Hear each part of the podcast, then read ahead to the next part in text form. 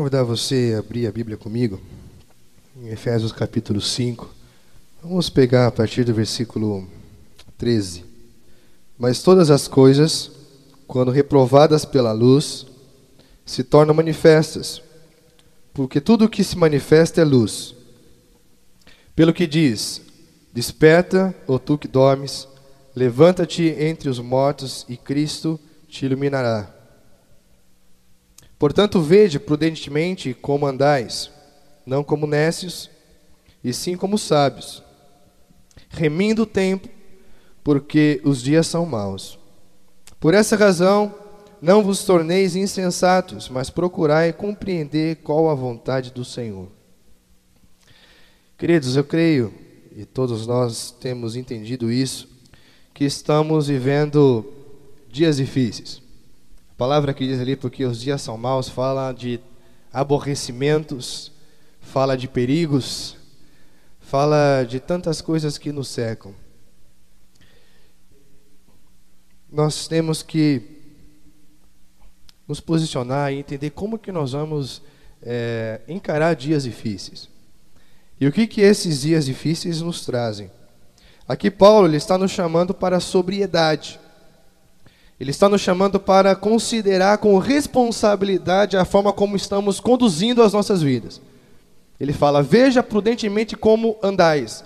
Ele está falando: Veja como você está é, levando a sua vida, como você está conduzindo a sua vida.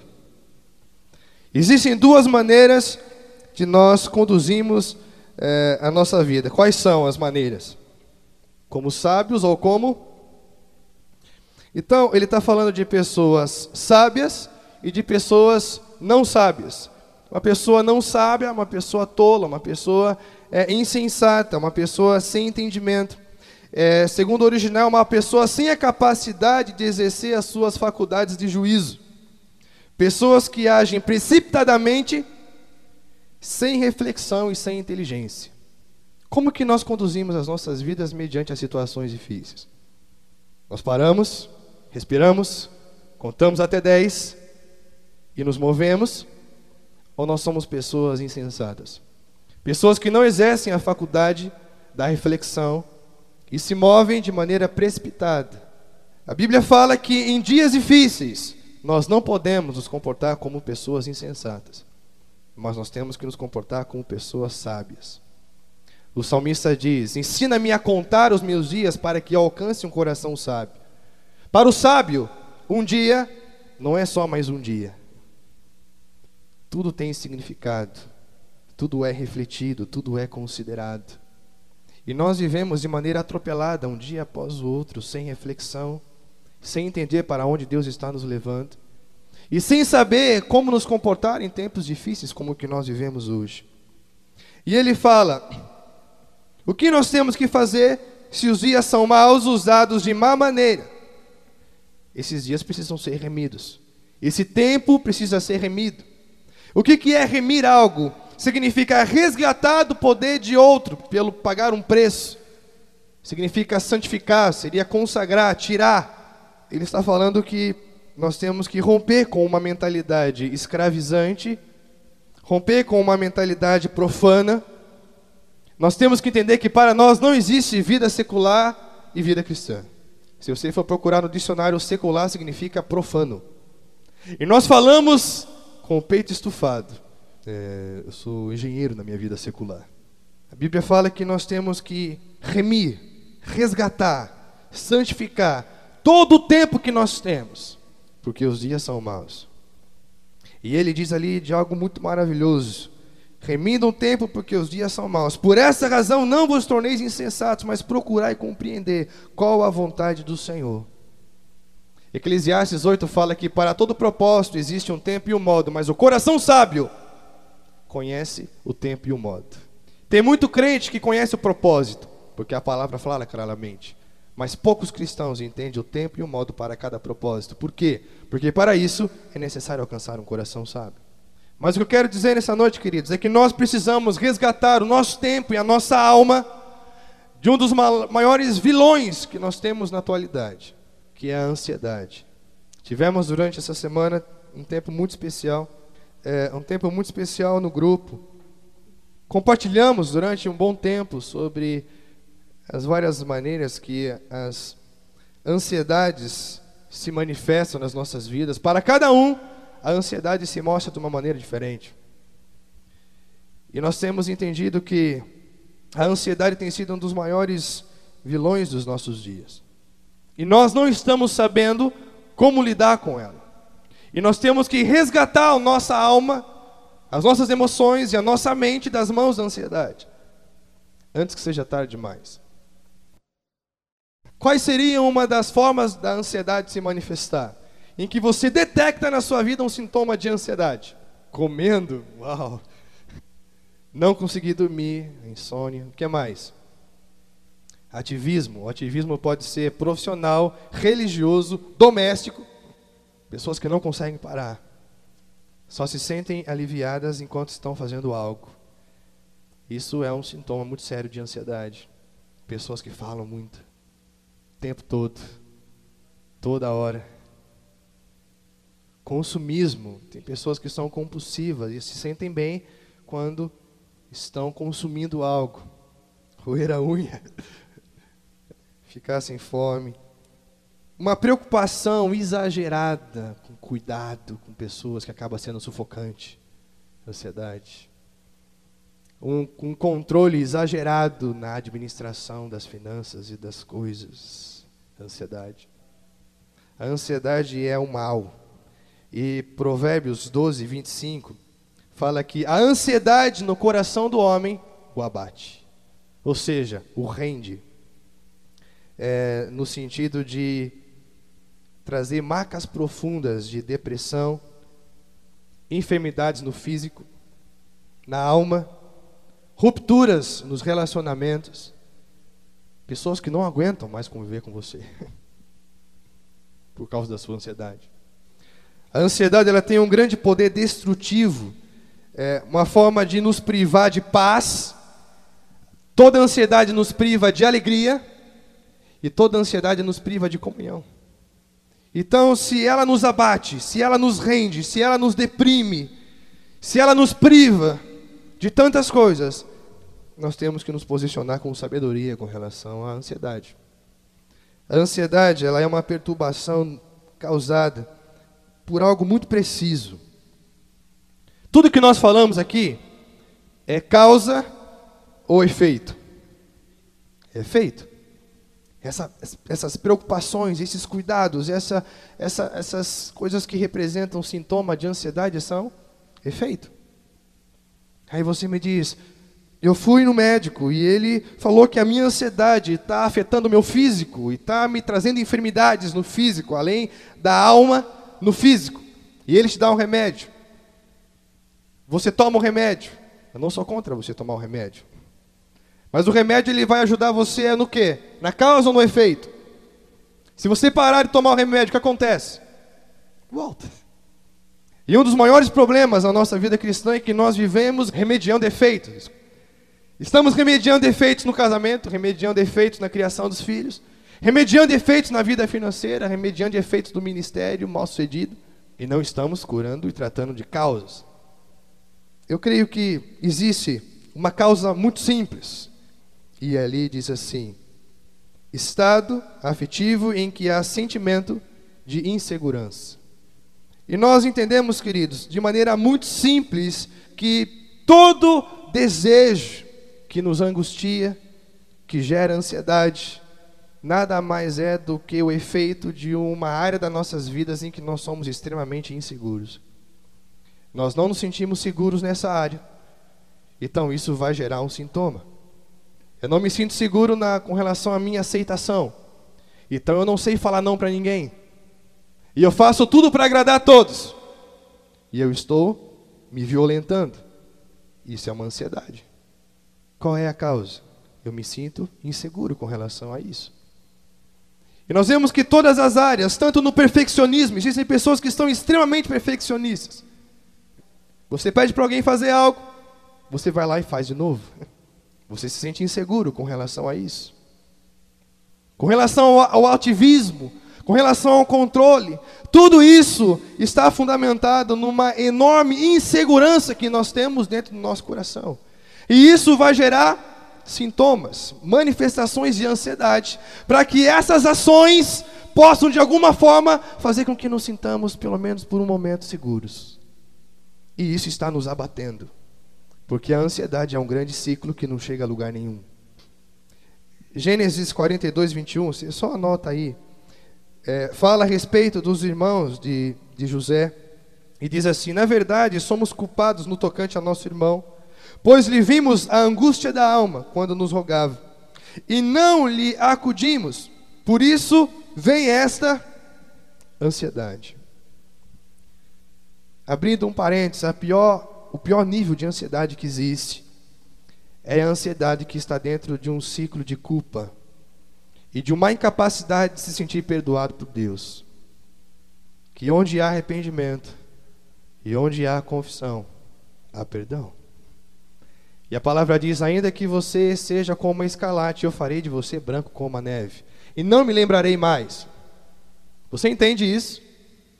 E muitas vezes existem pessoas ansiosas, como os irmãos de José, estavam debaixo de um peso de culpa. E isso gerava ações para tentar agradar o pai, porque eles sabiam que a qualquer momento aquilo que eles tinham feito poderia ser descoberto. Mas eu quero te encorajar a vencer esse ciclo de ansiedade. Os irmãos entendem que então não adianta remediarmos efeito, nós temos que entender a causa. Entender o ciclo? Eu me sinto inseguro. Essa ansiedade vai fazer com que eu me mova para gerar ações que me façam me sentir em segurança ou no estado de aceitação. Entendendo isso, nós cremos que a ansiedade se torna a base para o quê? Se eu me sinto inseguro para confiar em Deus. E eu vou gerar outros mecanismos para que me proporcionem segurança. A incredulidade, ela está fundamentando que distorção? Ela está fundamentando a incredulidade. Toda ansiedade, ela vai nos levar a quebrar o princípio da confiança. A quebrar o princípio da confiança em Deus, porque por mais que nós entendamos na nossa mente, Aquietai-vos e vede, ó, a palavra lhe diz, e conheçais que o Senhor é Deus. Nós sabemos quem é Deus, mas nós não conhecemos, porque nós não damos tempo. A nossa mente entende, mas nosso, nosso, nosso coração não. E nós temos que estar fazendo algo para ajudar a Deus. A ansiedade quebra o princípio da confiança. Se eu sou ansioso, eu não confio. Você pode tentar me convencer que você é uma pessoa ansiosa que confia. É impossível. Porque o ansioso, ele tem que estar envolvido no processo. Ele tem que fazer algo. Vocês entendem isso? E isso, esse agir, esse fazer, vai trazer o quê? Uma sensação de segurança. Mas no final, vai trazer mais frustração, mais depressão, mais angústia, mais culpa e mais ansiedade. Por isso a ansiedade dentro do coração do homem o abate, porque a ansiedade quebra o princípio da confiança. E nós não podemos entender incredulidade de outra maneira a não ser como pecado. Hebreus, capítulo 4, fala a respeito do povo de Israel. E diz assim: Hoje, se ouvirdes a sua voz, não endureçais o vosso coração como na provocação o dia, no dia saindo do Egito e indo para Canaã. É contra quem se indignou por 40 anos? Deus. Não foi contra os que pecaram, cujos seus cadáveres caíram no deserto? Qual foi o pecado deles? Mais para frente diz: Vemos, pois, que não puderam entrar por causa da incredulidade. Então, queridos, incredulidade não é fraqueza, é pecado. Muitas vezes nós entendemos que, ah, eu não consigo crer porque eu estou fraco. Não, você está em pecado. Porque o pecado nada mais é do que tudo aquilo que te desvia de um alvo e de um propósito. E se a ansiedade nos desvia de confiar em Deus, e a incredulidade é um pecado, nós não podemos entender a ansiedade como algo normal. Nós temos que nos posicionar com relação a isso. Por isso que eu queria convidar você a abrir a Bíblia comigo e ver o que Jesus fala para nós a respeito disso. Mateus capítulo 6. Aí você pode me dizer: "Ah, mas Jesus não tinha motivo para ser ansioso. Afinal, ele era filho de Deus." Errado. Hebreus capítulo 4, vai dizer que nós não temos um sumo sacerdote que não se compadeça das nossas fraquezas, porque assim como nós, eu e você, ele foi tentado em todas as coisas, mas ele não pecou. Ou seja, ele não quebrou um princípio, ele não se desviou. Vocês estão entendendo? Desmistifique a ideia de pecado na sua vida. Pecado não é apenas você cair em adultério. Pecado é tudo aquilo que te desvia de um propósito. Tiago fala: se você sabe que deve fazer algo e não faz, nisso está pecando. Por quê? Porque você sabia qual era a direção, mas pegou outra. Você está pecando. Então, queridos, nós vemos aqui que Jesus, ele sabe o que é passar por situações de ansiedade. Jesus estava numa situação de ansiedade, quando chorou lágrimas de sangue, estava ali, Pai, se for possível, passa de mim. Mas ele sabia o que, o que era para ser feito e ele fez. Ele não se desviou, não mudou de direção, não quebrou nenhum princípio. E o que ele nos diz, já que ele passou por tudo que nós passamos, já que ele sabe o que é ser privado de muitas coisas, o que é passar necessidades, o que é não passar necessidades. Mateus, capítulo 6, versículo 24. Ninguém pode servir a dois senhores, porque há de aborrecer um e amar outro, se devotará a um e desprezará a outro. Não podeis servir a Deus e às riquezas. Por isso vos digo, vocês estão entendendo?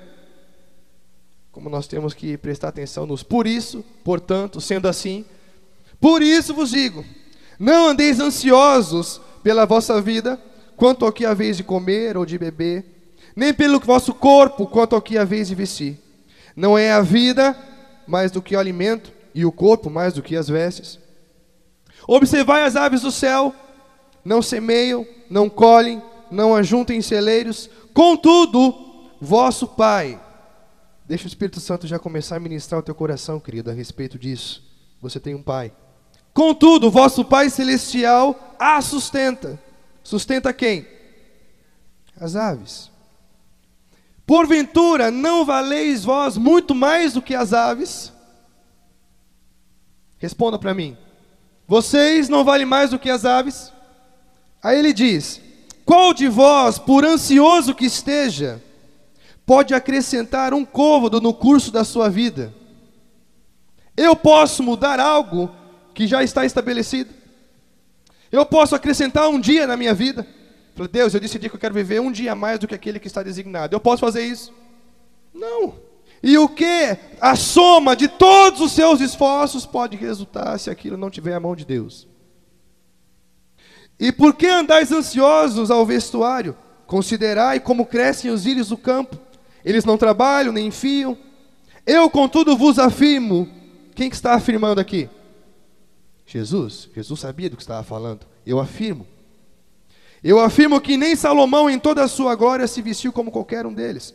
Se Deus veste assim a erva do campo, que hoje existe e amanhã é lançada no fogo, quanto mais a vós outros, homens de pequena fé.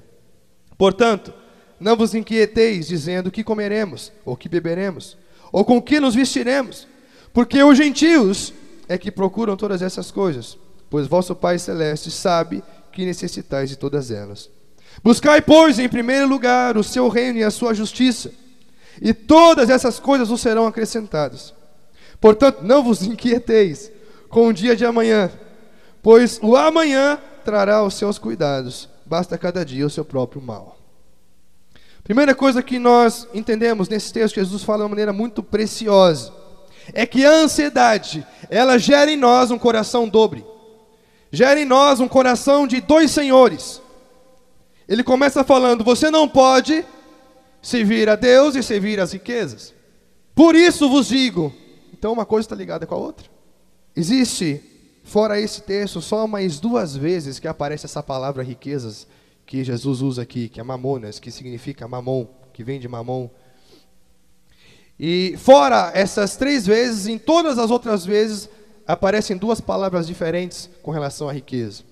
Essa palavra mamon está relacionando riqueza à iniquidade, ou seja, um apego iníquo ou transgressor às riquezas. Um apego que assume o lugar de Deus. Por isso que ele fala de dois senhores. Essa palavra não é aplicada em todas as vezes que aparece riqueza, só em S mais duas. Se você quiser anotar, é Lucas 16, 9 e Lucas 16, 11. Que fala do amor às riquezas com, com um sentido de iniquidade. E nós entendemos, queridos, o que ele está falando aqui de dois senhores. E esses dois senhores partiram de que princípio? Em que situação que um coração se dividiu em dois senhores? Numa situação de ansiedade. A ansiedade gera um coração dividido. Gera um coração de dois senhores. Só que Jesus está falando isso não é possível. Você não pode ter dois senhores. Ou você se devota, se submete e obedece a um, ou você se devota e obedece a outro. Romanos 6, 6 fala que a quem eu sirvo, a ele eu pertenço.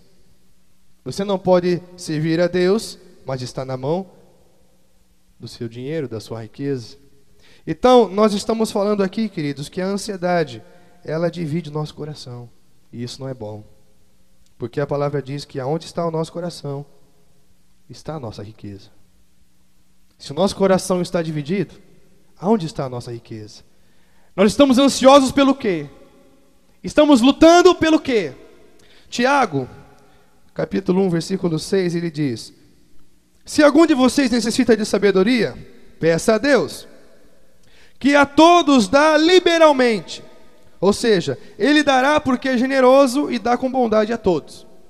Peça, porém, com fé, em nada duvidando, pois o que duvida é semelhante à onda do mar, impelida e agitada pelo vento.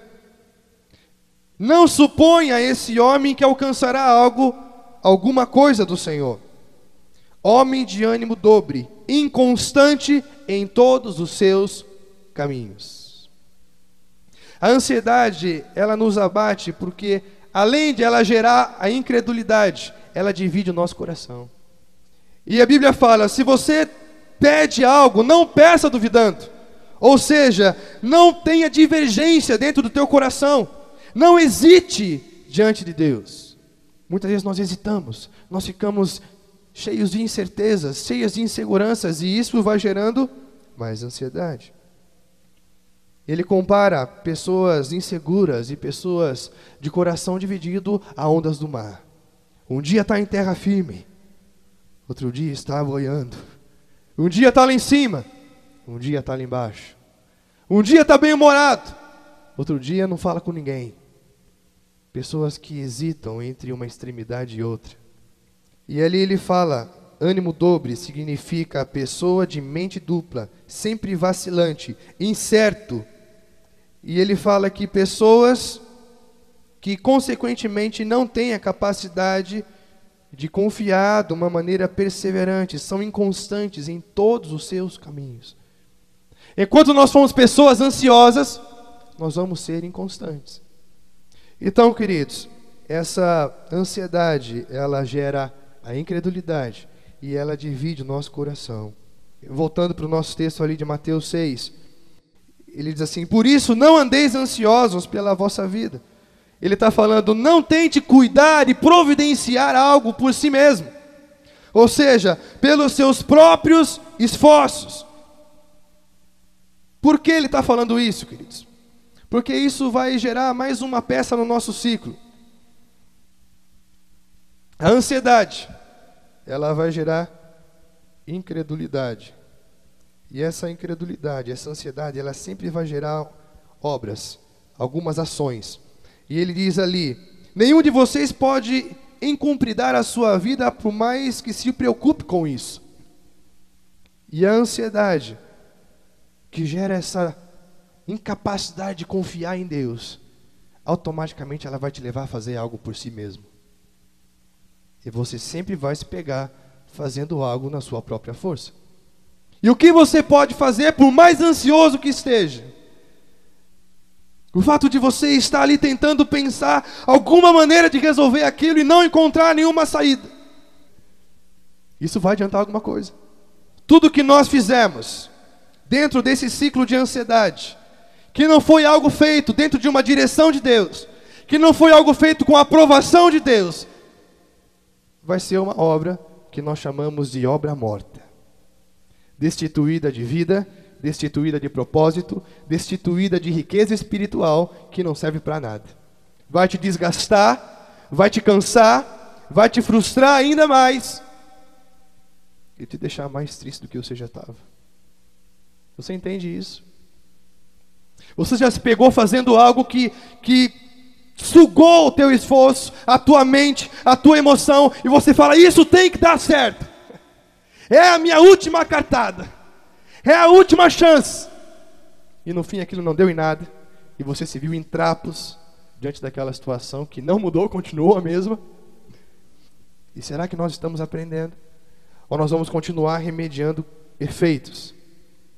Nós estamos entendendo hoje uma causa, a nossa insegurança, que gera uma incapacidade de confiar e que nos leva a fazer coisas em que Deus não tem nada a ver e que não vão resolver. Se eu não me engano, acho que foi João 8, em que Jesus está diante da multidão e o texto fala que ele, para testar os discípulos, perguntou: Como que nós alimentaremos essa multidão? Vocês lembram? E aí diz então que Felipe ficou desesperado, todo ansioso, e fala: Nós não temos dinheiro. Ele tinha um problema, que era alimentar a multidão. Agora ele arrumou dois, porque ele tinha multidão e agora também não tinha dinheiro. Vocês estão entendendo? Quando nós somos pessoas ansiosas, nós tínhamos um problema, arrumamos dois.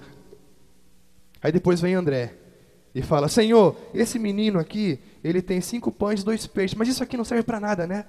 Pessoas ansiosas elas não conseguem enxergar e ela despreza o meio que Deus estabeleceu para fazer o milagre.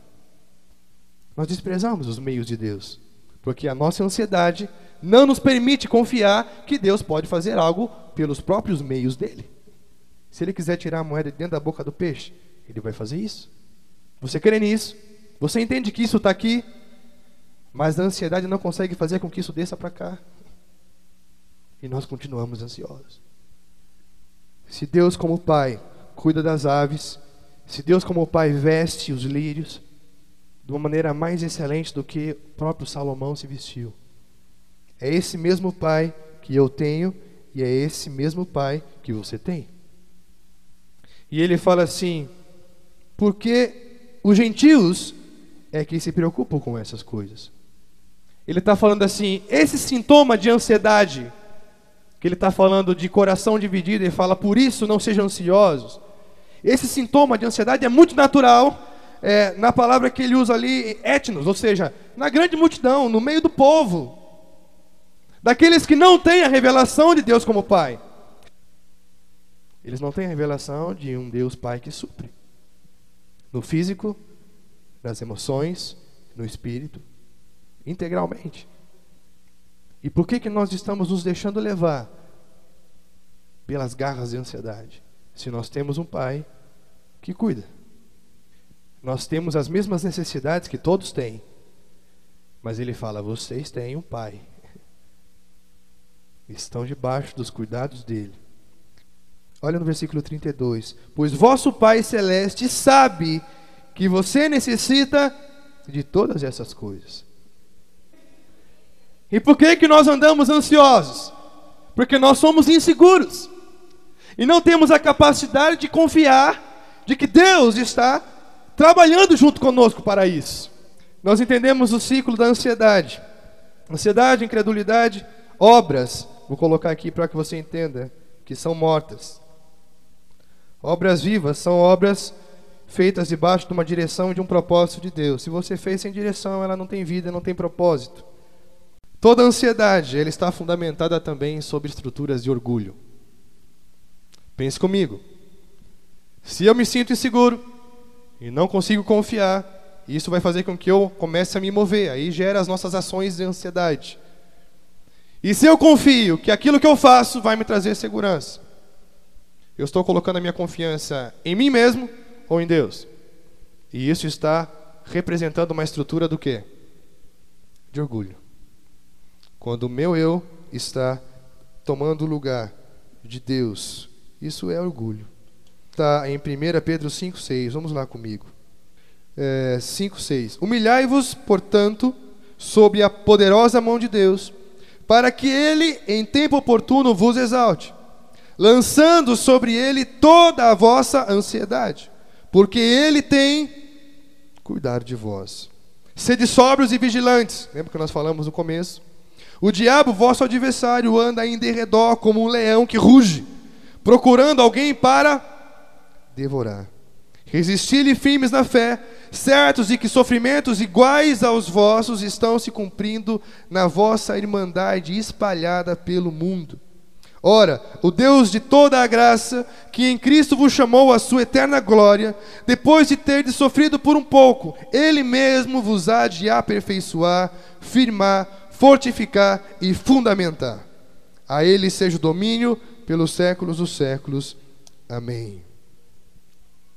O que nós vemos esse texto falando de humilhar-vos diante da poderosa mão de Deus. Ao mesmo tempo, nós vemos textos falando que Deus resiste o quê? Mas dá graça a quem? Aos humildes. Esse termo, soberbos, nada mais significa hiper, que significa muito, e uma outra palavra que significa aparecer.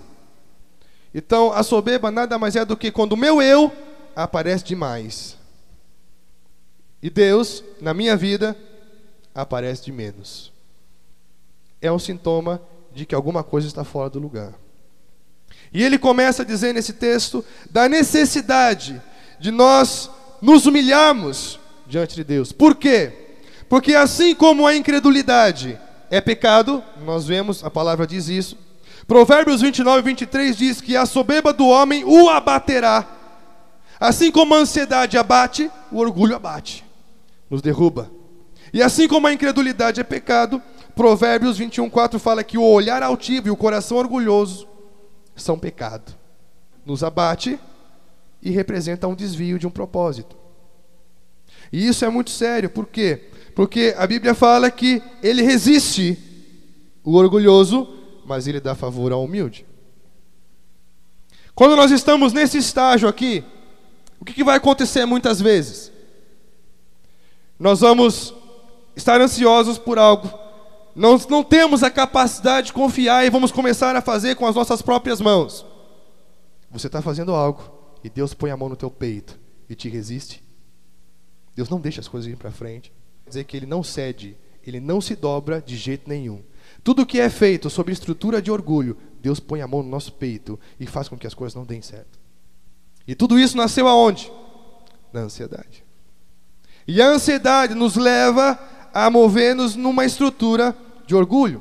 Por isso que ele fala que o remédio para curar a ansiedade é humilhe-se. Quando você se humilha, primeira coisa que você está dizendo, Deus, você venceu. A partir de agora, eu dependo de ti.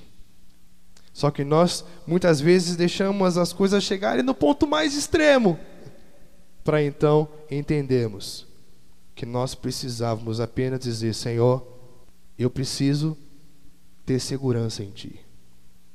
Eu preciso acreditar que o Senhor vai fazer. Ele fala: humilhai-vos sob a poderosa mão de Deus, se coloque debaixo dela. Se coloque debaixo dela. Quando você vai para esse ponto aqui e você começa a fazer as coisas sozinho, você saiu debaixo dela. E o que ele está falando, se humilhe decrete a sua derrota, levante a bandeira branca nessa noite e fala: Senhor, eu estou me humilhando debaixo da tua mão, eu preciso voltar para debaixo dela. Eu preciso que o Senhor reavive em mim a capacidade de confiar de novo, a capacidade de acreditar, para que eu possa lançar sobre Ele todas as minhas ansiedades, porque não é aquele que vai cuidar, é aquele que tem cuidado. Quando eu lanço sobre ele. Agora, aquele peso, aquele peso que estava sobre mim antes, agora está sobre quem? Você tem confiança de que Deus pode fazer? E por isso que ele fala que nós temos que lançar sobre ele. Por quê? O que que esse lançar sobre ele vai fazer conosco? Filipenses capítulo 4 diz assim: não andeis ansiosos de coisa alguma. Em tudo, porém, sejam conhecidas diante dele as vossas petições, pela oração, pela súplica, com ações de graça. E a paz de Deus, que excede todo o entendimento, guardará o vosso coração e a vossa mente em Cristo Jesus. Um texto está profundamente ligado ao outro. Ele fala, lançando sobre ele, como? Petições, orações, súplicas e ações de graça. Fazendo conhecidas diante dele, lançando sobre ele através do que? Da petição. É um pedido. Deus, a minha necessidade é essa. Através das nossas orações, e você permanecer no mesmo espírito, de comunhão e de confiança, e ações de graça. É quando você já, cons já consegue louvar por aquilo que você ainda não viu acontecer. Quando isso acontece, quando você coloca diante dele e faz menção disso diante dele através da petição, súplica, oração e ações de graça, automaticamente o que, que nós experimentamos? A paz que vai além de todo entendimento. Quando você lança sobre ele, o que vem sobre você é paz. Aquilo que a ansiedade te roubou durante anos, que é paz, alegria, quando você lança sobre ele, ele te restitui em paz. Só que não é qualquer tipo de paz. É uma paz que vai além do seu entendimento, além da compreensão do homem natural. Isso não quer dizer que quando você lança a sua ansiedade diante dele, que o seu problema vai acabar. Mas você vai começar a ter paz interior. Algo que vai trazer segurança. Quando nós nos sentimos seguros, automaticamente nós recebemos paz. Há quanto tempo você não sente isso? De ver o mundo caindo na sua volta. E as pessoas olham para você e você sente paz. A ansiedade nos rouba isso. Mas quando nós lançamos sobre ele e fazemos conhecido diante dele através do que?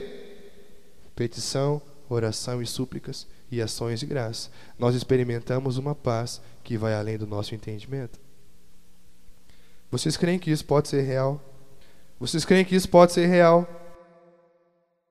Sede sóbrios e vigilantes. Preste atenção. Porque a palavra diz em 1 Pedro 5,6 que o diabo, vosso adversário, anda ao derredor como um leão que ruge procurando alguém para devorar. Resistir-lhe firme na fé, certo de que sofrimentos iguais aos vossos estão cumprindo a vossa irmandade espalhada pelo mundo.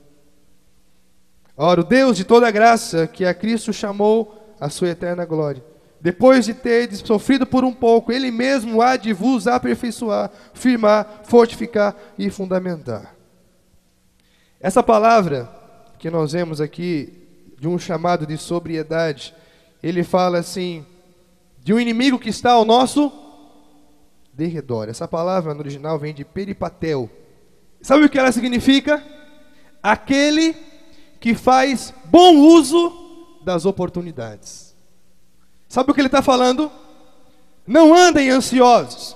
Coloque isso diante de Deus. Experimente a paz que vai além da compreensão humana. Sabe por quê?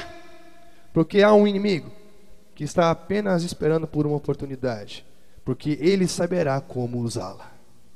O diabo não é como a gente que às vezes tem a oportunidade, mas não sabe como usar. Ele sabe como usar. E sabe o que ele vai querer fazer? Te colocar dentro desse ciclo porque se você entrar dentro desse ciclo, você foge do propósito. E você não alcança a promessa de um Deus Pai sobre a sua vida. Você não experimenta paz. Você não se alegra no Senhor. Você é roubado e abatido. Menos um. É um tempo de nós buscarmos sobriedade, buscarmos vigilância. Ele fala que quando nós fazemos isso conhecido diante de Deus, Ele guarda a nossa mente e o nosso coração em Cristo. Quando nós confiamos, quando Deus restaura a capacidade de confiar, e nós começamos a experimentar a paz, é como se houvesse uma blindagem na sua mente, como houvesse uma blindagem nas suas emoções, e você não se sente mais afetado, porque você está guardado nele. E por último, queridos, eu vejo que tudo isso fala de mudança, de mudança de mente, de mudança de mentalidade, de mudança de valores. E por onde começar? Eu quero dar dois passos práticos para que você saia daqui sabendo por onde começar. Filipenses capítulo 4, abra lá comigo. A partir do versículo 8. Finalmente, irmãos, tudo o que é verdadeiro, tudo o que é respeitável, tudo que é justo, tudo que é puro, tudo que é amável, tudo que é de boa fama, tudo que te deixa ansioso, é isso? Se alguma virtude há e se algum louvor existe, seja isso que ocupe o vosso pensamento. O que também aprendeste e recebeste e ouviste, essa é a proposta dessa noite, que você tenha aprendido, recebido, ouvido e visto em Paulo e em mim, isso praticai, e o Deus de paz será com vocês. O que, que nós temos que fazer? Mudar a nossa maneira de pensar. Você é produto daquilo que você pensa a respeito de você mesmo. Então nós temos que mudar nossa maneira de pensar.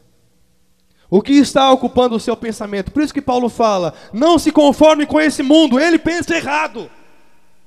Transforme a sua maneira de pensar, renove os seus pensamentos todos os dias. Começa a ouvir Deus.